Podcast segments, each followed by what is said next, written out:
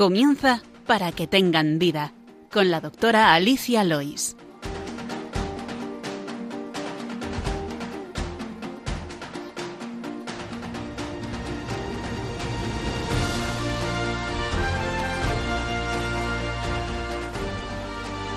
Muy buenos días, queridos oyentes de Radio María. Les saluda un lunes más quien les habla Alicia Lois, hoy 8 de noviembre. Estamos en el programa Para que tengan vida, un espacio dedicado a la medicina y la salud. Hoy estoy acompañada de una gran amiga y compañera de trabajo, Puri Vicente, enfermera y matrona. Buenos días, Puri, gracias por venir. Buenos días, encantada de estar aquí. Agradezco mucho la posibilidad que me has dado de poder participar en este estupendo programa. Ahí va mi granito de arena cuando muy bien. Por favor, dinos a qué te dedicas, Puri. Trabajo como matrona desde hace casi 22 años. En enero haré 22 años. En mi primera etapa profesional eh, trabajé en el ámbito hospitalario atendiendo a la mujer en el proceso de parto eh, y todo lo que implica el hospital. Y posteriormente en el ámbito de atención primaria atendiendo a la mujer durante el embarazo y posparto, especialmente apoyando en lactancia materna. Qué bien. ¿Y de qué vamos a hablar hoy? Quiero comenzar mi andadura en este programa hablando de los cuidados en el embarazo. Hablaré de cuál será la dieta más adecuada en el embarazo, de la importancia de algunos nutrientes específicos y de los cuidados a tener en cuenta en mujeres que siguen dietas vegetarianas o veganas.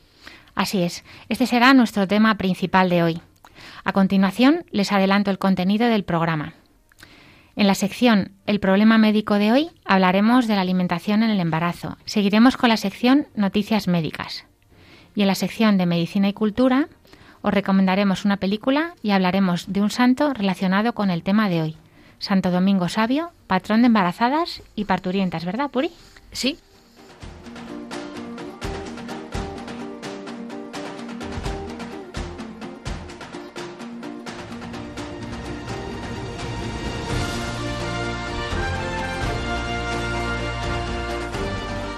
Les recordamos que tienen varias vías para contactar con nosotros.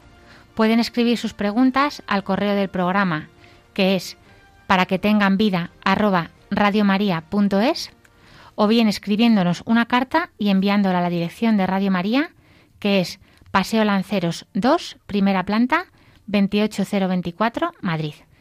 Ya saben que también pueden pedir una grabación del programa llamando al teléfono de atención al oyente de Radio María, que es el 91 822 8010. Hacen su pedido y se les enviará grabado en un CD. Por último, recordarles que nuestros programas están colgados en la sección de podcast en la página web de Radio María y les animamos a que visiten esta página web que es www.radiomaria.es. Entrando en podcast pueden acceder a los programas, entre ellos a este, para que tengan vida. Ahora les invitamos a que continúen en la sintonía de Radio María y empezamos.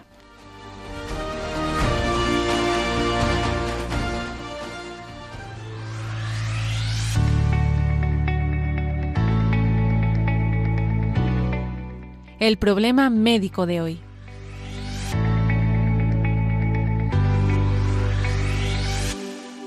Cuéntanos, Puri, ¿cuáles son los cambios que se producen en la mujer en el embarazo? Durante el embarazo se produce una serie de cambios fisiológicos destinados a proporcionar al embrión y al feto las condiciones adecuadas para un desarrollo correcto. Entre otros, los cambios que se producen son, por un lado, la formación de la placenta, a través de ella el feto va a recibir todos sus requerimientos energéticos hasta el nacimiento. El aumento progresivo del tamaño del útero y del líquido amniótico, el aumento también progresivo de las glándulas mamarias, un incremento de los depósitos energéticos a expensas fundamentalmente de las grasas. Todos estos cambios son inducidos por la acción de diversas hormonas e implican que durante el periodo de embarazo aumentan los requerimientos nutricionales de la madre, debiendo realizar cambios en su alimentación habitual es muy aconsejable que los hábitos nutricionales estén muy instaurados antes del embarazo. Es decir, que la mujer ya coma bien antes, para asegurar una buena alimentación desde las primeras semanas de embarazo y así asegurar un correcto desarrollo fetal. Por eso es muy importante la consulta prenatal que, ahora se puede hacer mm, perfectamente en las consultas. Cuando una mujer ya prevé que va a quedarse embarazada, comenzaría con estos cambios de los que vamos a hablar en el programa se van a producir una serie de mecanismos de adaptación para cubrir las necesidades aumentadas de energía y de nutrientes. todos ellos encaminados a proteger el crecimiento fetal. Estos mecanismos de adaptación son, por un lado, que se incrementa la sensación de apetito, aumentando la ingesta, y que se incrementa la eficacia de absorción del intestino de varios micronutrientes, como es en el caso del hierro y del calcio. Todo se pone a favor de que la madre esté lo mejor alimentada, ¿no? En su cuerpo. Exacto. Comenzando con la fecundación y terminando con el parto, se pone en marcha un programa de información que ya está impreso en los genes del embrión y que está influido por el estado materno, donde aquí no solamente existen factores genéticos, sino también ambientales. Y uno de estos factores fundamentales es la alimentación, sin olvidar los niveles hormonales maternofetales, placentarios, el posible estrés, los hábitos tóxicos como el tabaco, el alcohol, las drogas y ciertos fármacos, las infecciones virales o bacterianas. Pero la alimentación, desde luego, juega un papel central en esto. Recordamos que en el embarazo hay como dos procesos, yo te lo digo así un poco más, a lo mejor más burdo. Durante los primeros meses del embarazo tienen lugar fenómenos ya más de diferenciación celular de, formación de esos pequeños órganos de, del embrión, dando lugar al desarrollo de los órganos. Durante este tiempo el crecimiento fetal es escaso y por tanto también pues el, el, crecimiento de la madre no tiene por qué ser engordar mucho ahí. Exacto. Pero pasada esta primera fase sucede lo contrario. Disminuyen los procesos de diferenciación celular y aumenta el crecimiento fetal. En las primeras semanas la madre almacena nutrientes, fundamentalmente en el hígado y la placenta, que se van a ir liberando progresivamente al, al final de la gestación.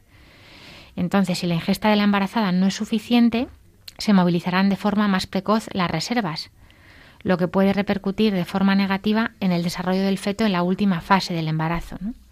¿Y esto qué podría dar lugar, Puri? Pues, ¿Qué pasaría? Un, un, daría lugar a un menor crecimiento fetal y esto es súper importante ¿eh? y una mayor probabilidad de enfermar en el periodo neonatal y durante la infancia. O sea, que lo que hagamos en el embarazo, por supuesto que va a influir en el, en el recién nacido. Exacto, sí, sí.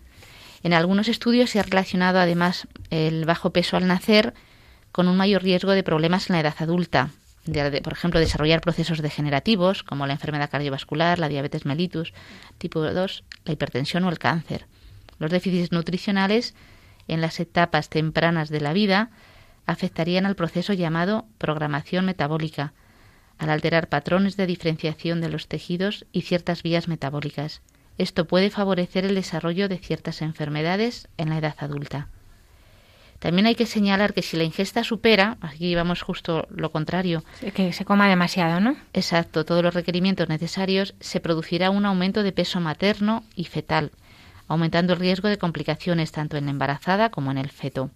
Muchas veces yo creo que esto pasa más habitualmente, ¿no? Que, bueno, no sé cómo lo verás tú, pero muchas veces hay un...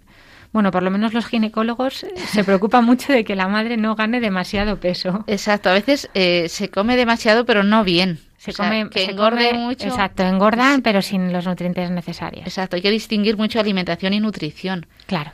Habría que saber distinguir mucho eso. Y no coger peso porque sí, sino cogerlo bien. Entonces, podemos resumir los objetivos por los que nos planteamos llevar a cabo una dieta saludable.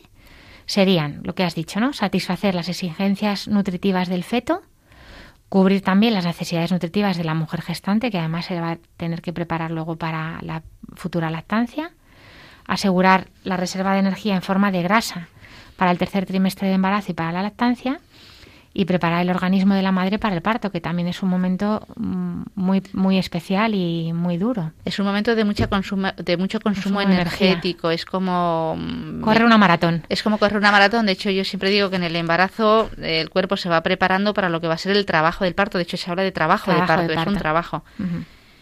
Pues bien, por todo esto es fundamental seguir una dieta adecuada en el periodo preconcepcional, o sea, cuando ya piensas que vas a quedarte embarazada y durante el embarazo es necesario asegurar una alimentación equilibrada y variada, en la que todos los alimentos proporcionen los nutrientes necesarios para llevar a buen término la gestación.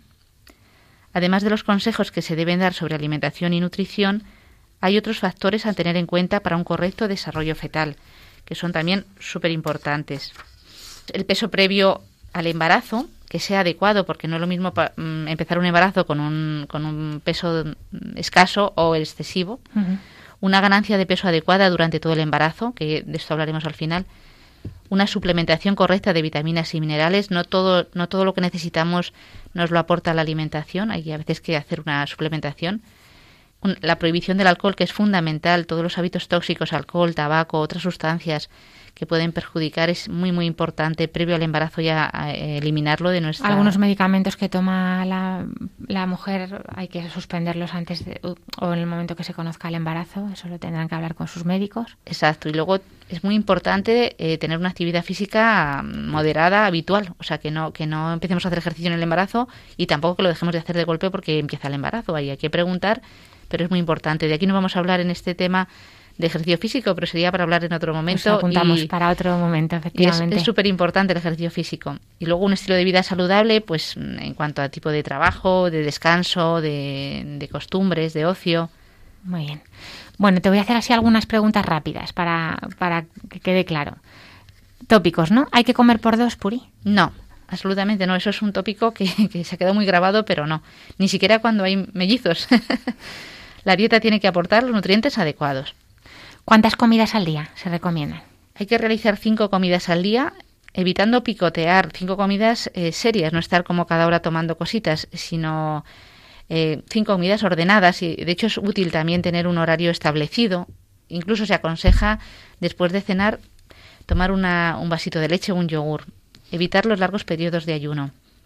Vale, de los líquidos, hay que beber mucho, hay que beber abundantes líquidos. La ingesta total adecuada de agua en el embarazo, incluyendo el agua de bebidas y de alimentos, porque puede ser sopa, puede ser eh, una infusión, ¿no? Por ejemplo, en total tendría que ser de 2 a 2 litros y medio. Vale. Vamos a ver si te parece por grupos de alimentos, para que luego, luego lo recogeremos todo para que sea más sencillo. Por ejemplo, hidratos de carbono. Muy bien, los hidratos de carbono, bueno, primero digo, básicamente, los grandes grupos de alimentos son hidratos de carbono, proteínas y grasas. Vamos a hablar de los tres. Los hidratos de carbono son como, es la parte energética de, que necesita el cuerpo, como si un coche, la gasolina, si pusiéramos este ejemplo. Se recomienda una ingesta de 175 gramos al día de hidrato de carbono. En una mujer no embarazada, para ver la comparación, serían solamente 130 gramos. Eh, los requerimientos, es decir, hay que aumentar en 40 gramos al día, al día eh, la ingesta de hidratos de carbono si estás embarazada. Esto quizá sea más fácil que lo pregunten a la matrona en las visitas de dietas y nutrición para saber exactamente hmm. qué cantidad, porque así por gramos quizás es un poco más difícil que la gente se quede con la, con la idea. Sí, sí, a lo mejor es mejor así, pero tener, tener claro que... ¿Y por qué, por, qué ese aumento de la ingesta de hidratos? ¿Por qué es tan importante? Es fundamental porque durante el embarazo el gasto de energía es mayor. Eh, necesitamos más energía. Está es un proceso metabólico complejo que necesita mucha energía, especialmente en el segundo y tercer trimestre. Y luego también en la lactancia sería así, pero está hablando del embarazo en el segundo y tercer trimestre. Eh, además, si aumentamos la ingesta de hidratos de carbono, permitimos también que se llegue a un aporte adecuado de vitaminas del grupo B, de calcio y de otros minerales. Muy, o sea, muy importante esto. Vale, ¿qué alimentos tenemos en este grupo de hidratos? Pues aquí hay muchísimos. Están las frutas, verduras, hortalizas, los cereales y derivados, las legumbres y tubérculos, los lácteos. Pues vamos a ir uno por uno, si te parece. Por ejemplo, las verduras y hortalizas, ¿qué nos aportan? son muy recomendadas. Se aconsejan tres, cuatro raciones al día. Esto es muchísimo. Es muchísimo, parece muchísimo, pero no es. Yo creo que es demasiado. A mí siempre me parece, cuando me dicen esto, me parece un poco mucho, pero bueno, serán pequeñas cantidades. Son pequeñas cantidades, a veces tenemos. El acompañamiento. guarnición con la carne, eh, un primer platito de puré eh, la ensalada que te haces a lo mejor por la noche. ¿eh? Tres o cuatro, a mí me siguen pareciendo muchos, pero bueno. Es lo aconsejado. Vale. En el embarazo. Y esto, bueno, cuéntanos un poco, ventajas de las verduras hortalizas, que todos conocemos, pero no está mal recordarlo. Pues tienen un aporte energético bajo. Realmente las verduras y hortalizas no engordan mucho. Tienen un alto contenido en fibra, con lo cual muy importante en el embarazo, y eh, mejora el ritmo intestinal, que esto es fundamental. El embarazo por el efecto de la progesterona eh, hay más tendencia al estreñimiento, muy importante por esto tomar fruta, verduras y hortalizas. Me vienen frutas y verduras siempre porque va siempre muy unido, pero es verdura y hortalizas. Eh, luego produce saciedad, con lo cual en mujeres que tienen un exceso de peso y que tienen mucha hambre, pues el tomar una cantidad moderada de verdura hace que sientan saciedad y que no pidan más otras cosas que son peores. Exacto. Y luego tienen un alto contenido en antioxidantes, fundamentalmente vitamina C y betacarotenos. Las verduras de hoja verde, que son las que más, por lo menos yo las que más aconsejo en consulta, como el brócoli, como los espárragos, contienen ácido fólico, que es súper importante en el embarazo para prevenir, eh, entre otras cosas, una muy importante que son los defectos de cierre del tubo neural. La espina bífida. La espina bífida y patologías que son muy graves. Pues bien, tienen ácido fólico, pero no en cantidad suficiente. Por lo tanto, el ácido fólico es uno de las, una de las cosas que hay que suplementar eh, durante el embarazo con vitaminas. Que le mandará a su médico. Preparados farmacológicos, sí. Muy bien. ¿De las frutas? Frutas sí que hay que tomar también tres o cuatro raciones al día, que eso es más sencillo a lo mejor que las verduras y hortalizas, tres o cuatro frutas. Tienen un alto contenido en antioxidantes, en potasio y en fibra. Y son mejor frutas y verduras enteras. Es mejor tomarlo así en lugar de zumos, porque el zumo eh, siempre tiene algo más de azúcar. Y menos fibra. Y menos fibra. Y las verduras, eh, si las haces en crema, una crema de verduras, un purecito, pues siempre al final pierden vitaminas. Claro. ¿eh? Entonces, esto, esto en general también para todos, aunque no estemos embarazados, las frutas, porque para prevención de obesidad, para estreñimiento, es mejor que sean verduras enteras en lugar de zumos o cremas. Vale, luego tendríamos en este grupo de hidratos también los cereales y derivados. Eso es. Este también es muy importante, cinco o seis raciones al día. Hay que tener en cuenta que raciones no, se dice cinco o seis veces al día. ¿eh? Aquí hay que tendría que especificar que sería una ración, ¿vale? Porque a lo mejor tomas un plato de cereales que son dos raciones ya por la cantidad de cereal que tomas. Vale, eso ¿eh? se lo contaría la matrona entonces lo que decía antes. Y, cuéntanos por qué son también importantes en este momento. Contienen todos los aminoácidos esenciales y tienen son una gran fuente de vitamina B. Contienen tocoferoles, que es la vitamina E que se ha visto que es súper importante en el embarazo y esto está sobre todo en el germen y en el salvado, en el salvado de trigo, salvado de avena. Eh, los cereales eh, se pueden incluir, pues por ejemplo, con un buen desayuno. Meter ahí una gran cantidad de cereal. Eh, los minerales más abundantes que encontramos ahí son los son el fósforo y el potasio en el grano de trigo, por ejemplo. Y entre los micronutrientes más abundantes es el hierro el que más está ahí. Se aconseja variar la elección a lo largo de la semana, ¿vale? Por ejemplo, es mejor eh, pasta de trigo integral que, que, tomar pan blanco, arroz blanco u otros cereales refinados, porque se ha visto que el índice glucémico que es en el caso de que haya problemas de diabetes, por ejemplo, pues es mejor cuando tomamos pasta de trigo integral. Luego tomar arroz, pan, avena, granos de trigo, centeno, maíz. O sea, cereales son cuatro o cinco raciones, pero es que esto se toma habitualmente. Vale. Luego, de legumbres y tubérculos. Pues, ¿Esto se recomienda o da muchos gases o mejor no? Esto se recomienda, sí, ya un poco menos. Lo principal es lo que hemos dicho anteriormente, pero también es importante tomarlo. Son dos o cuatro raciones a la semana. Es una fuente importante de carbohidratos complejos con alto contenido en fibra también. Y tienen un alto contenido en vitamina I, B y ácido fólico, en calcio también, en antioxidantes, en proteína vegetal. Son uno de los alimentos más complejos a nivel nutricional y gastronómico. Y si, por ejemplo, haces unas lentejas y le añades arroz, un poco de verdura, pues es un plato muy nutritivo, completo. Bastante completo. Los lácteos, que también... Pues aquí también súper importante, es aumenta los requerimientos durante el embarazo. Son tres o cuatro raciones al día. Que aquí a veces cuando hay mujeres que no les gusta tomar leche o que no la toleran bien o que la rechazan, pues esto es muy importante saber qué sustitutos tienen, porque los lácteos son fundamentales. Porque y también aumenta la gestación aumenta la necesidad de calcio, como nos habías dicho antes, también para el para, el, feto. Exacto. Los lácteos constituyen la principal fuente de calcio. Hay otros alimentos que, los que lo proporcionan, pero estos son la fuente principal. ¿Y qué puede pasar con su déficit? Pues puede afectar a la densidad ósea de la madre. Por lo tanto, hay que pensar también en la madre, no solamente pensar en el desarrollo del niño, del feto. Aumenta el riesgo de, osteoporosis en la edad tardía, en la menopausia, por ejemplo. El cómo una, el cómo una mujer cuida su ingesta de lácteos y de otros alimentos en el embarazo puede verse en la edad adulta, en la menopausia se nota mucho esto. Vale, y también el calcio en el esqueleto del feto, entiendo. Exacto, también, sí. ¿Y mm, eh, qué aportan además de calcio los, los pues, lácteos?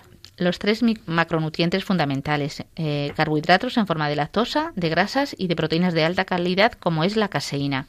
O sea que los lácteos tienen de todo, tienen hidratos de carbono, grasas y, y, proteínas de alta calidad. Exacto. Y luego es muy importante eh, en cuanto a leche entera, leche semidesnatada o leche desnatada, eh, que si están, si tomamos leche desnatada, se, se, elimina de la leche desnatada dos vitaminas que son liposolubles, que son la vitamina A y la vitamina D. Entonces es importante, si es posible, tomar leche semidesnatada. Semidesnatada. Mejor que, que desnatada, por supuesto. Entonces esto entiendo que también para los niños. Sí. Y nunca desnatada en los niños. Bueno, incluso en los adultos, la desnatada en algunas cosas también deber- debería limitarse. Sí. ¿Y, y, y- y entera? Y entera, si no hay problema de Si no hay sobrepeso, de estaría muy indicada. Sí. Vale. Muy bien. Pues vamos con las proteínas, Puri. Bueno, las proteínas em- son el otro gran grupo. Hemos dicho los hidratos de carbono, que son como la gasolina del coche. Las proteínas serían como los ladrillos del edificio, ¿vale?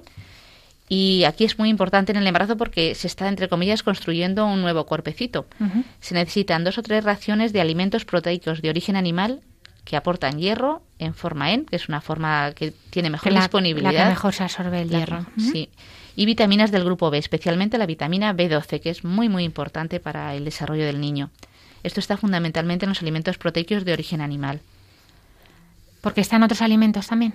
Fundamentalmente están aquí. En la verdura hay poco. Vale. Hay que combinarlo con verdura, la carne, en alimentos de origen animal, pero también en lácteos y en legumbres también está. Son necesarias para la formación de tejidos maternos y fetales, así como la placenta. Hay que incluir en comidas y cenas a partir del segundo trimestre, fundamentalmente, y hay que añadir entre horas una pequeña ración, por ejemplo, de jamón cocido, de pavo o de frutos secos. Que también tienen proteínas, los frutos secos, aunque no sea es. animal. Vale. Eso es. Entonces, hablas de estas raciones, dos o tres raciones de alimentos proteicos, no tienen que ser muy, muy grandes, o sea, las raciones pueden ser pequeñas, ¿no? Pequeñitas. Vale. Y luego, la- eh, una fuente de proteína, nos has dicho que es la carne. el- cuéntanos un poquito de la carne. Tiene proteína, tiene hierro y vitamina del grupo B, sobre todo hemos dicho vitamina B12. Hay que evitar carnes con mayor contenido en grasas saturadas, como son, por ejemplo, las chuletas, de cerdo, el cordero, evitar. Y las carnes rojas son mejores, pero ahí también hay que limitarlas un poco eh, si son carnes procesadas, como el bacon y los embutidos. Las hamburguesas, Sí. todo eso. O sea, podría, aquí en este grupo, pues metemos también el pollo, el pavo. Sí, la carne de ave es buena, la carne blanca. Vale, los pescados. Pues los pescados son muy, muy importantes, eh, dos o tres veces por semana, especialmente los pescados azules. Son fuentes de ácido grasos omega 3 como el DHA, que es fundamental para el desarrollo del sistema nervioso del feto. Los, pe- los pescados azules y con espina aportan calcio, vitamina D y los de agua salada aportan yodo. ¿Vale? Muy importante. Los Sí, no sé- boquerones, las sardinitas, todos esos pescados son muy, muy, muy, muy nutritivos. Porque, mm, bueno, eh, otros alimentos que tengan este DHA que nos has dicho para el desarrollo del sistema nervioso, ¿los, ¿los hay o solamente lo encontramos en el pescado? Especialmente en el pescado. Sobre todo en el pescado, Sí. o sea que es fundamental. Si a alguna embarazada Sí. no le gusta el pescado, pues tiene que hacer ese Los buscar esas formas que a lo mejor le gusten más. Sí, existen, existe DHA en algunos aceites, pero de, Enriquecidos Enriquecidos, o- sí, Vale. pero especialmente aquí. Vale. Y luego, por ejemplo, tenemos que tener en cuenta que hay pescados muy grandes, que como es el atún, la caballa, el emperador, el, el pez espada, que por su gran tamaño tienen un alto contenido en mercurio. mercurio, que esto es más peligroso. Y esto, no, hay, pues, no hay que abusar. No hay que abusar. Lo están relacionando últimamente con un aumento de déficit de atención e, e hiperactividad. Pero se pueden tomar alguna vez Sí, esporádicamente. porque está relacionado, pero mm, bueno, no abusar. O sea, que no sea esa la única fuente de pescado. Exacto. ¿El salmón ahumado, Puri? Eh, se puede tomar, Se puede sí. tomar, vale. El- los huevos, otra fuente de proteína. una fuente importante de proteínas. Se toman dos o tres veces por semana, ¿vale? Hombre, si tienes un sobrepeso, pues a lo mejor no tienes que tomar los fritos, pero son muy importantes los huevos. Pueden comer cocidos o al- Una tortilla francesa. tortilla francesa, de. Muy bien. ¿Y qué aportan sobre todo? Su proteína es la de mayor valor biológico y en la yema hay gran aporte de vitaminas del grupo B, A, D y E. O sea, un huevo está muy bien tomarlo. Muy bien.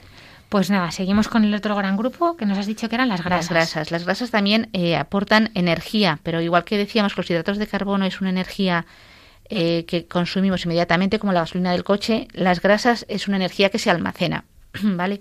Y es importante también en el embarazo. Muy bien. La grasa debe provenir fundamentalmente del aceite de oliva, pero también conviene elegir alimentos con ácidos grasos poliinsaturados, omega 3, como frutos secos y pescados. Vale, el aceite de oliva, ¿cuánto se debe tomar? Se aconseja 3-5 cucharadas soperas al día. ¿Vale? Eh, tiene un alto contenido en ácido oleico, vitamina E y otros antioxidantes y es mucho mejor el aceite virgen extra, que tiene un valor nutricional mayor. Entre otras cosas, previene la hipercolesterolemia y la preeclampsia, que son problemas que cada vez se están viendo eh, que están produciéndose mucho en el embarazo.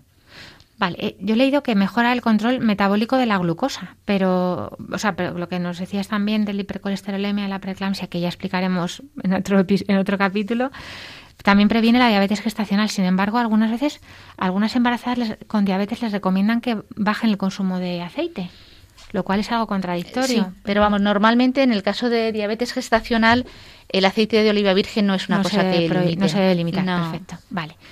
O sea, que es, necesario. Lo que hay que evitar es el consumo de grasas saturadas de origen animal, como pueden ser embutidos, bollería, margarinas, mantequillas, mayonesas, natas. Eso no, no son grasas, Nada, fuera. Vale, vamos a ir brevemente ya porque se nos va un poco el tiempo con otros alimentos que no son tan habituales de consumir, pero también están en nuestra dieta. Por ejemplo, los mariscos. Se aconseja una o dos porciones a la semana.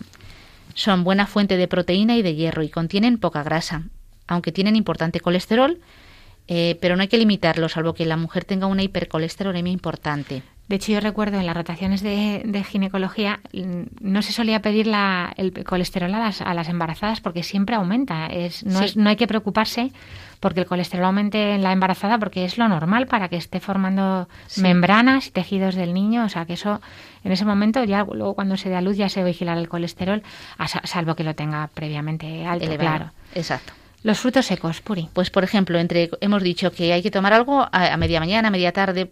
Se aconsejan dos o cuatro puñados a la semana. Se pueden ir intercalando como, como merienda o, o a media, almuerzo. media mañana. Eso es. Aportan proteína de origen vegetal, que es menos aprovechable que la de origen animal, y un alto contenido de ácidos grasos omega 3 oleico, beneficios a nivel, son muy beneficiosos a nivel cardiovascular estos. Aportan calcio, fósforo, magnesio, zinc, vitamina E, son muy buenos los frutos dos o cuatro veces por, la, por semana, pues un puñadito de, de frutos secos. Mejor sin sal. Mejor sin sal, no, no fritos. venden, claro, ya todos. Sí. Vale. Fibra alimentaria, que está en muchos de los alimentos que hemos visto, pero como nos has comentado lo del estreñimiento, que es más frecuente por la progesterona. Pues es muy importante tomar, eh, por ejemplo, tomarla en cereales integrales, en verduras, en hortalizas, en frutas, en legumbres, por eso lo hemos señalado antes, ¿no? Previene el estreñimiento y ayuda a mantener el peso corporal, ya que produce saciedad. No y además en el caso de diabetes gestacional pues la también ayuda a reducirla porque evidentemente comes menos. Muy bien. Luego está el tema de la sal que preocupa también un poquito por enfermedades que pueden haber en el embarazo, pues pues uso moderado, como tantas cosas. No está prohibida, pero un uso moderado y un consumo, si se puede, de sal yodada, si no hay contraindicación. Vale. ¿Cafeína? Pues en el caso de la cafeína no se deben sobrepasar los 200 miligramos al día, que serían dos tacitas de café al día. Vale. ¿Eh? ¿Por qué no se recomienda tomar más? Su administración a dosis altas en animales ha demostrado efectos teratógenos. En animales no se ha hecho pruebas en humanos, pero vamos, teniendo esto en cuenta se, se, hace... Teratógeno significa que puede dar malformaciones en el feto. Muy bien. Eso es. Vale, luego, bueno, hemos hablado de los hidratos, pero el azúcar como tal, o sea, el azúcar, lo que conocemos como azúcar. Hmm. Se sabe que hasta un 75% del azúcar consumido proviene de alimentos procesados. O sea, no nos damos cuenta de cuánto azúcar tomamos solo de alimentos procesados. Hay que leer, por lo tanto, muy bien la información nutricional de un alimento y hay que evitar añadir así, porque quieres, ¿no? Porque hay bastante... Para endulzar. Claro, el azúcar, la miel, los siropes. Eh, hay que evitar las bebidas carbonatadas azucaradas, la bollería industrial, las galletas, los cereales refinados, los zumos eh, los refrescos light y cero, incluso los que pone cero, que parece que es sin azúcares añadidos, pero, pero siempre hay algo ahí que, no es aconsejado en el embarazo. Porque estamos aportando eso, lo que tú decías antes, estamos comiendo pero no alimentándonos con todo esto. Eso es. Vale, lo de los alimentos procesados que nos acabas de decir, cuéntanos un poquito más.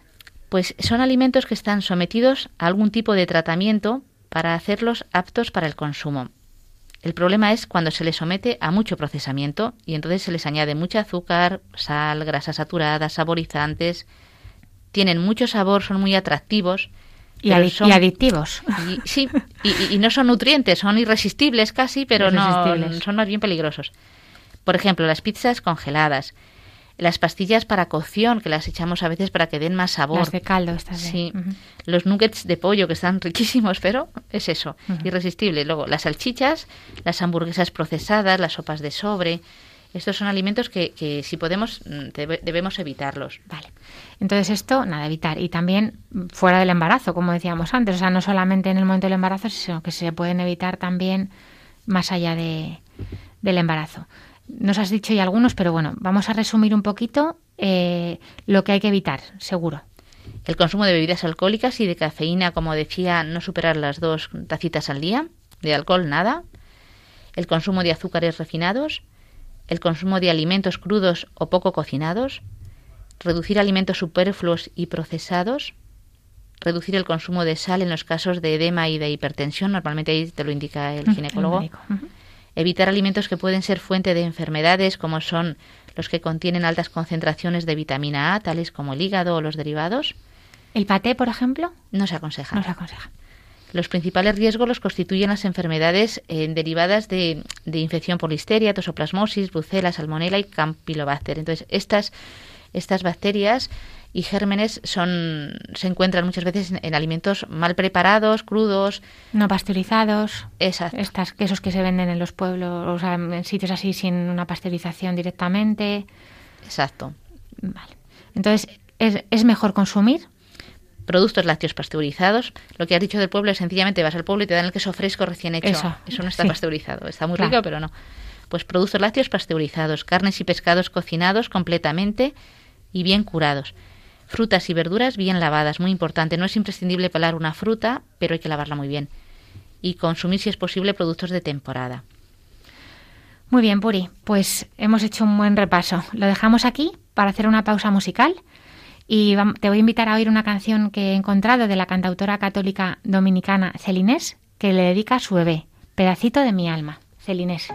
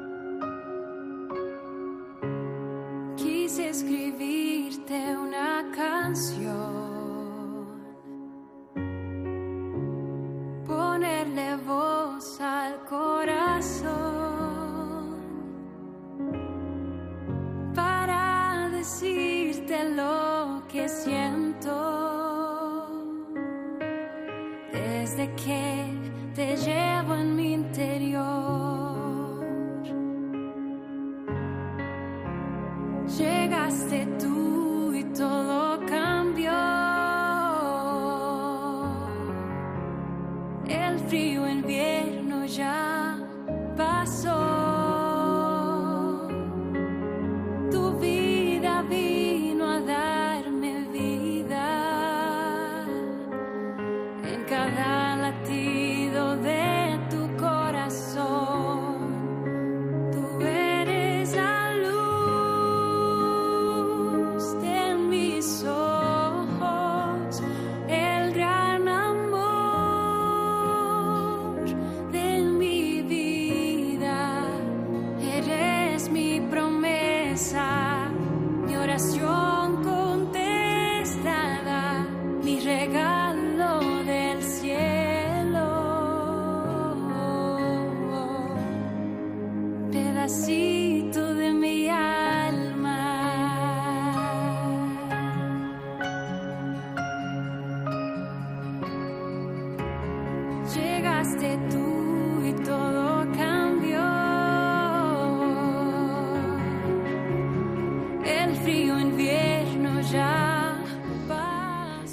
Les recordamos que estamos en Radio María, en el programa Para que tengan vida. Hoy con Puri Vicente, enfermera y matrona, hablando de la alimentación en el embarazo. Vamos a hablar de cómo cocinar de forma más saludable, Puri, que esto es una cosa que es importante. La forma de cocinar también va a influir en los nutrientes que nos aportan los alimentos, evidentemente. Es más saludable la ingesta cruda de frutas y verduras. La cocción al vapor, que conserva casi todos sus nutrientes y que se intensifica el sabor. La ebullición a 100 grados. Eh, se pierden nutrientes en este caso, pero mm, luego bebemos el agua de cocción y En estupendo. forma de caldo aprovechamos para Por caldo, ejemplo. por ejemplo, una sopa, para no hacerla de, de pastilla. Exacto. Y luego, pues una olla de cocción lenta también es eh, ponerla más horas y a menos temperatura. También es mm, óptimo. ¿Qué es más perjudicial, en cambio? Hornear y freír a elevadas temperaturas, pues por ejemplo las barbacoa, las parrillas, los ahumados. Por encima de 200 grados de temperatura se producen sustancias tóxicas. Y luego, pues la carne chamuscada, los fritos muy quemados, eso que está a veces chamuscadito, rico, tal, pero eso ahí puede haber potentes cancerígenos, evitarlo. Nos estás dando una clase de nutrición para todos, vamos, yo estoy tomando nota de todo. Sí, realmente alimentarse bien no, no solo en el embarazo No es- especialmente, pero es para toda la esto vida. es para todos, sí, sí.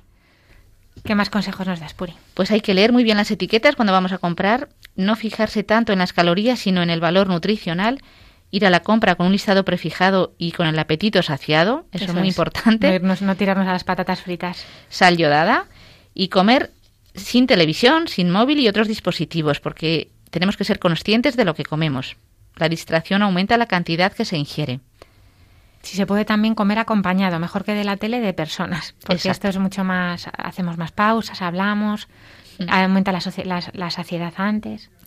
Comer masticando despacio, muy importante, sentada, con tiempo. Y cuando vayas a la nevera, siempre pregúntate si tienes hambre o ansiedad. Muy bien. Pues ahora vamos a hablar de un tipo de alimentación que se está poniendo últimamente muy de moda, que es la alimentación vegetariana y vegana. O sea, precisamente un poco en el tema del embarazo.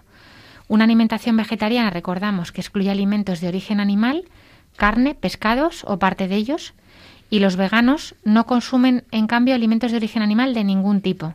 También excluyen de su dieta alimentos como la leche y derivados lácteos y los huevos. En general, las dietas vegetarianas promueven un, mayor consumo de cereales, legumbres, frutos secos, frutas y vegetales, por lo que son dietas ricas en hidratos de carbono, en ácidos grasos poliinsaturados, que son los saludables, los buenos, fibra, carotenos, ácido fólico, vitaminas C y E y magnesio. Por el contrario, son dietas pobres en proteínas, ácidos grasos saturados y, mm, retinol, vitamina B12 y zinc. En el caso de los veganos, que como decíamos tampoco comen huevos ni leche, eh, se añade el bajo aporte de vitamina, vitamina B12 y calcio. Entonces, ¿cuáles serían los riesgos de estas dietas en las embarazadas, Puri? Pues eh, son varios los, los riesgos. Hay un aporte calórico escaso, hay un aporte incorrecto de proteínas, hay un déficit de ácidos grasos poliinsaturados de cadena larga, especialmente omega 3, y luego también hay déficit de algunos oligoelementos de vitaminas, de la B12, del ácido fólico, hierro y calcio. Vale, hablamos de esto del déficit nutricional de ácidos grasos poliinsaturados. Bueno, pues esto, el consumo de estos ácidos grasos eh, está relacionado con un meja- mejor desarrollo cerebral fetal y cognoscitivo del recién nacido. Son fundamentales también para el desarrollo del sistema nervioso central y visual del feto, o sea, muy, muy importantes. ¿Dónde, lo- dónde Se encuentran, por ejemplo, en el aceite de nuez, de soja, en espinacas y en yema de huevo. Pero la principal fuente es el pescado. Por como eso- habíamos dicho al principio. Sí. Y luego el, eh, son dos tipos de aceite, el linolénico y el linoleico. Pues el linoleico se encuentra en los aceites de girasol, maíz y soja. ¿Y el déficit de vitamina B12? Pues fíjate, las principales fuentes de vitamina B12 son las carnes, fundamentalmente rojas, las vísceras, el pescado y la leche entera. Y otras fuentes de esta vitamina para las vegetarianas serían los huevos y los derivados lácteos, Pero no para los no, veganos. no para veganas. Debido a, además a la interrelación del metabolismo del ácido fólico y de la vitamina B12, un déficit real de esta vitamina se puede traducir en un déficit funcional del ácido fólico. Que Y no esto- se absorba bien o que no se utilice bien, ¿no? Sí, y esto es muy peligroso para la gestación, por lo que decíamos de la importancia del ácido fólico. Ujú. Y bueno, también se ha asociado una baja ingesta de vitamina B12 con un aumento de la homocisteína, que predispone a abortos de repetición, a defectos del tubo neural, a crecimientos mm, mm, retardados en el niño, a preeclampsia y muerte fetal intraútero. O sea, es muy importante la vitamina B12 y en el caso de veganas tenemos una carencia. Muy bien. Se puede suplementar con, Sí, con pastillas. Exacto. En estos casos es lo que suelen hacer ellos, ¿no? Pero que eso es importante que lo hagan. sí. Vale, ¿y el hierro? Pues la biodisponibilidad del hierro es más baja en vegetarianas debido a la ausencia de hierro como parte del grupo hemo, lo que decíamos antes, lo que se traduce en niveles séricos más bajos de ferritina. Esto puede producir anemia y durante el embarazo un aumento de prematuridad y recién nacidos de bajo peso. Que ya hay muchas veces anemia propia del embarazo porque aumenta el líquido en la sangre y hay una- un tipo de anemia dilucional y luego las pérdidas que se producen, por supuesto, en el parto y todo, pues hay que ir preparados. Sí. Y también pueden tener eh, eh, calcio escaso Sí. estas mujeres. ¿no Normalmente en el embarazo el metabolismo del calcio se modifica para compensar el flujo transplacentario al feto, ¿no? Aquí a través de la placenta tiene que dar calcio al niño, así como la hipercalciuria fisiológica que existe por el aumento de filtrado glomerular, se pierde más calcio también por la orina, Por la orina de la- el la embarazo. Entonces es muy importante aumentar el aporte de calcio en la dieta de la embarazada. Se relaciona la hipocalcemia con hipertensión inducida por la gestación y con preeclampsia, aunque no hay unos estudios concluyentes, pero bueno, cuando se relaciona puede haber algo ahí. Vale, entonces tendremos que hacer un programa de, ple- de preeclampsia porque no nos da tiempo a explicarlo, que es una enfermedad de la, de la gestante. Vale. ¿Y en vegetarianas? Pues la ingesta del calcio es parecida a las omnívoras, porque bueno, realmente sí que toman leche, pero en las veganas se debe aumentar la ingesta de vegetales de hoja verde oscuro, que puede ayudar para, para suplir. Vale, entonces con- con- para estas embarazadas que hacen este tipo de dietas, conclusiones. Pues no hay estudios concluyentes, por lo tanto no vamos a ser radicales, pero no hay, no hay estudios concluyentes que muestren que las mujeres gestantes que siguen una dieta vegetariana o vegana tengan un mayor riesgo de defectos adversos relacionados con la gestación, como puede ser una eclampsia, una preeclampsia, un síndrome de HELP, ni tampoco mayor riesgo de malformaciones fetales, a excepción de una mayor incidencia de hipospadias. Lipospadias, que es una malformación en el, en el pene del varón, ¿verdad? Que se da mala inserción de la uretra para que les vaya sonando. Tampoco hay datos concluyentes en cuanto al peso del recién nacido y en cuanto a la duración de la gestación. Pero lo que sí resulta evidente es el alto riesgo de deficiencias de microelementos en gestantes veganas, fundamentalmente la vitamina B12, como hemos señalado. La dosis recomendada es de 3 microgramos al día. Y también hay un déficit de ácidos grasos poliinsaturados, como hemos señalado, y el posible déficit de calcio y hierro. La ausencia de datos que sugieran un potencial pre- perjuicio en gestantes con este tipo de dieta no significa que no exista ese riesgo. No hay, no hay Hay estudios, pero puede haber riesgo. Hay pocos conocimientos y se necesitan futuros estudios al respecto. Vale, y esto ya para cerrar este tema, una cuestión que siempre es un poco duda de la embarazada. ¿Cuánto peso hay que ganar en el embarazo? Pues dependerá de dónde partamos, del peso previo al embarazo. Por ejemplo, eh, si tenemos un índice de masa corporal, que es la relación peso-talla de la mujer menor de 19, esto se, se, controla, se calcularía, pues se tiene que ¿Aproximadamente cuándo tendría que ganar? 12 kilos y medio, 13 en todo el embarazo. Olvidémonos de un kilo por mes, no es esa la imagen. O sea, depende del peso previo. Una mujer de peso normal, de Si entre... es normal, con un índice de masa corporal de 19 a 25, pues tiene que ganar de 11 kilos y medio a 13. Si tiene sobrepeso, que es un índice de masa corporal 26-29, tendría que ganar de 7 a 11 kilos y medio. Y si tiene obesidad, mayor de 29 de índice de masa corporal, tiene que ganar 6 kilos. O sea, todo, la, la ganancia ponderal de peso va en función del peso previo. Muy bien. Pues vamos a hacer una pausa musical, esta vez acompañados de la cantante Malú en la canción que hizo su embarazo, Tejiendo alas.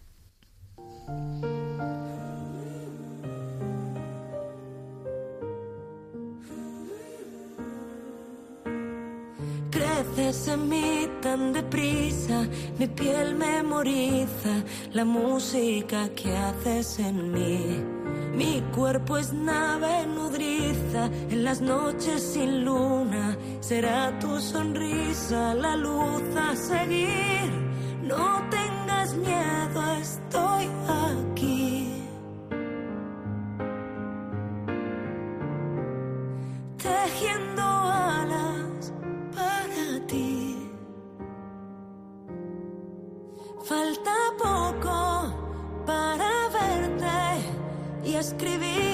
esta historia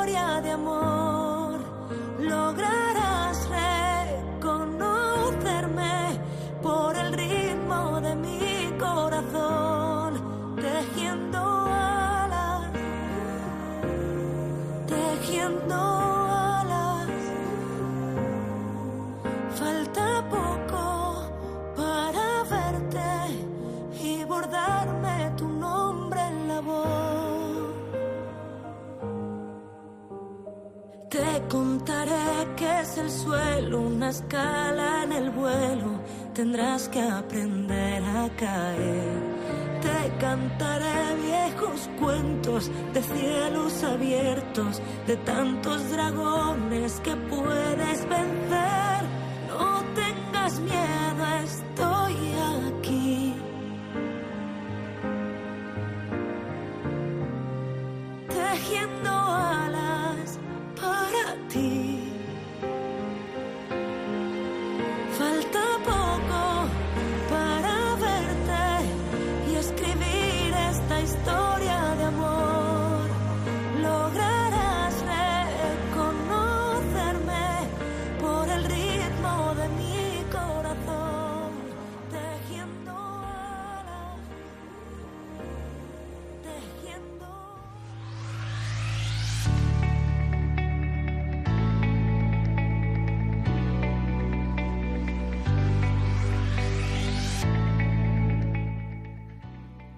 Noticias médicas. Vamos a hablar hoy de las vacunas en el embarazo. Aprovechando que estamos hablando de esto, recomendamos garantizar la vacunación contra la COVID-19 en las mujeres embarazadas en el, momento, en, el en el momento actual o que estuvieron embarazadas recientemente, incluidas las que están amamantando, que están tratando de quedarse embarazadas ahora o que pueden estarlo en el futuro, subrayando que los beneficios superan los riesgos potenciales. Si bien el riesgo absoluto parece ser bajo, las embarazadas sintomáticas tienen un riesgo dos veces mayor de ingreso en UCI relacionado con la COVID, ventilación invasiva y oxigenación por membrana extracorpórea en comparación con las personas no embarazadas y un 70% más de mortalidad. También se recomienda separar la dosis de la vacuna de la tosferina, que se pone hacia la semana 28, aproximadamente 15 días. Medicina y cultura. En esta sección les recordamos que hablaremos de cine, libros, así como santos relacionados con la salud o el tema elegido. Cuéntanos, Puri, has elegido una película relacionada con el embarazo. Sí, es una película que se llama Bella, que, que es estadounidense del año 2006 y está dirigida por Alejandro Gómez Monteverde, protagonizada por Eduardo Verastegui y Tammy Blanchard. Aborda el tema del aborto y de la adopción. Es, un, es una película muy interesante, os recomiendo si podéis verla. Muy buena recomendación. Muy buena, Se puede encontrar en, por supuesto, en comprarla o también en YouTube y dura unos 187 minutos, ¿no? Comienza con una frase que a mí me encanta y me ayuda mucho, que es, si quieres hacer reír a Dios, cuéntale tus planes. Sí, es preciosa. Cuéntanos. Pues es eh, un poquito, no quiero hacer mucho. Mm, no, quiero. Spoiler. Sí, eso, spoiler. Eh, bueno, pues trata de un. Eh, es jugador de fútbol mexicano que trabaja en un gran restaurante y donde trabaja con más personas y una de estas personas es una camarera que en las últimas en los últimos días llegaba tarde al trabajo o no llegaba entonces el, el jefe del restaurante directamente la despidió eh, sin pedirle explicaciones, ni siquiera la chica se fue del restaurante y al irse pues se la cayó un osito, al llevarse sus pertenencias se la cayó un osito y el, eh, el chico, el protagonista que se llama José, se lo recogió y fue corriendo detrás de ella para devolvérselo. Eso dio pie para que le preguntara por qué estaba eh, yendo tan tarde todos los días a trabajar, qué es lo que la pasaba, y ella le dijo que estaba embarazada y que tenía molestias y por eso no llegaba bien al trabajo.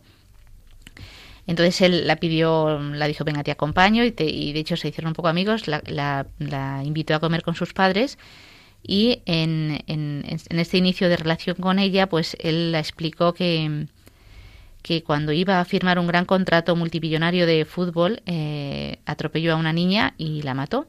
Y que de hecho los últimos cuatro años de su vida los había pasado en, en la cárcel por ese homicidio no voluntario. Mm.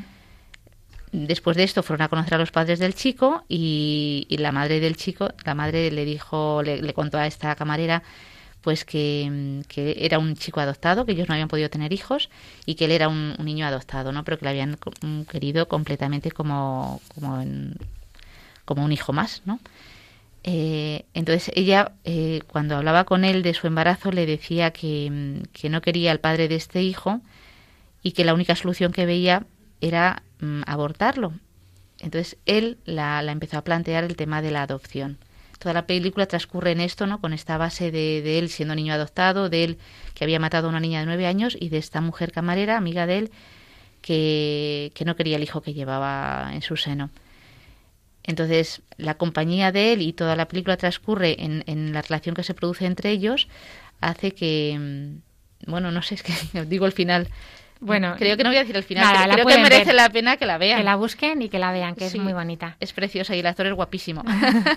vale, y además nos traías un santo, ¿no? Que es el un patrón de las embarazadas. Sí, que Santo Domingo Sabio, al que le tengo mucha devoción porque es un santo muy joven. se celebra el día 6 de mayo y bueno, es un antiguo alumno de San Juan Bosco en el oratorio de San Francisco de Sales. Eh, Santo Domingo Sabio es uno de los santos no mártires más jóvenes de la Iglesia Católica. Murió poco antes de cumplir los 15 años, le faltaban tres semanas, y se dice que antes de morir exclamó, qué cosa tan hermosa veo. En su proceso de canonización, su hermana Teresa narró que en cierta ocasión el joven se presentó ante don Bosco y le pidió permiso para ir a casa, aduciendo que su madre estaba de parto, pero gravemente, estaba siendo un parto complicado y podía perder la vida tanto ella como el hijo. La Virgen le quería curar. Al preguntarle su mentor eh, de quién había recibido tal noticia, Domingo respondió que de nadie, pero que de alguna manera lo sabía. La madre de Sabio estaba embarazada, pero sufría fuertes dolores, estaba de parto y gravemente, ¿no? Cuando el chico llegó a verla, la abrazó fuertemente, la besó y luego, obedeciendo a su madre, fue a avisar a unos vecinos. Al llegar ya el doctor, imagino que la matrona, pues pudo comprobar que la mujer estaba totalmente repuesta, que, que estaba siendo ya un parto ordenado, y nació de hecho así su hermana, mientras los vecinos la atendían y vieron que el niño tenía una cinta verde unida a una seda doblada y cosida como un escapulario. La visita de Domingo a su madre ocurrió el 12 de septiembre de 1856, fecha del nacimiento de su hermana Catalina. A mediados del siglo XX fue beatificado por el Papa Pío XII y desde entonces se convirtió en el patrón de las parturientas. Tengo una pequeñita oración que, que dirigida a él, que dice, Señor Jesús, por intercesión de Santo Domingo Sabio, patrono de las mujeres embarazadas, de aquellas que tienen problemas para concebir, en especial de quienes tienen dificultades en el momento del parto, te ruego con todo mi corazón que escuches mi plegaria por esta criatura que llevo en mi seno. Amén. Pues vamos a cerrar el programa con lo que más nos gusta, la oración de los niños, que hoy nos mandan los hermanos Inés, Clara, Elena, María, Jaime y Ana por las embarazadas.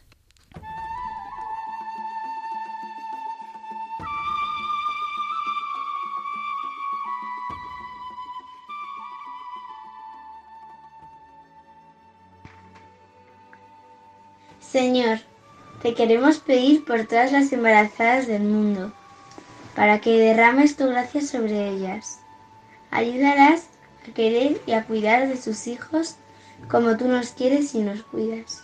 Concédeles ánimo y esperanza en los momentos de dificultad. Que tu Madre la Virgen les sirva de guía y les lleve de su mano siempre. Amén. Salve María, llena eres de gracia, Señor es contigo.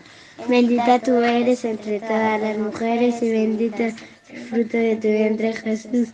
Santa María, Madre de Dios, ruega por nosotros pecadores, ahora y en la hora de nuestra muerte. Amén.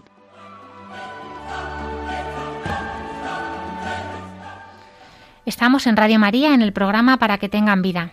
Les recordamos que pueden escribir sus preguntas al correo del programa que es para que tengan vida arroba, arroba o bien escribiéndonos una carta y enviándola a la dirección de Radio María, que es Panseo Lanceros 2, primera planta, 28024, Madrid. Estamos deseando recibir sus preguntas que intentaremos contestar, bien personalmente o bien en antena si es de interés general. También pueden proponernos temas médicos que sean de su interés e intentaremos tratarlos. Ya saben que también pueden pedir una grabación del programa llamando al teléfono de atención al oyente de Radio María, que es el 91 822 8010. Hacen su pedido y se les enviará grabado en un CD. Aprovechamos para recordarles que nuestros programas están colgados en la sección de podcast en la página web de Radio María y les invitamos a que la visiten esta, esta página web que es www.radiomaria.es y entrando en podcast pueden acceder a los programas entre ellos a este, para que tengan vida.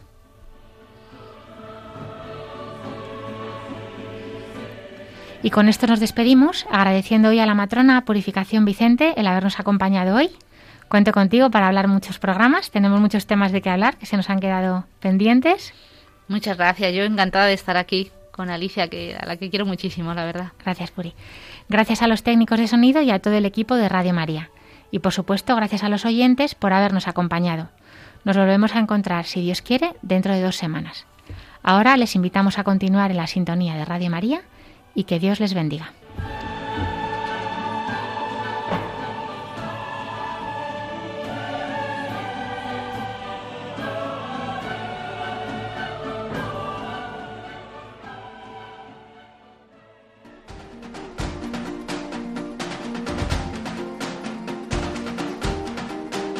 Así concluye Para que tengan vida con la doctora Alicia Lois.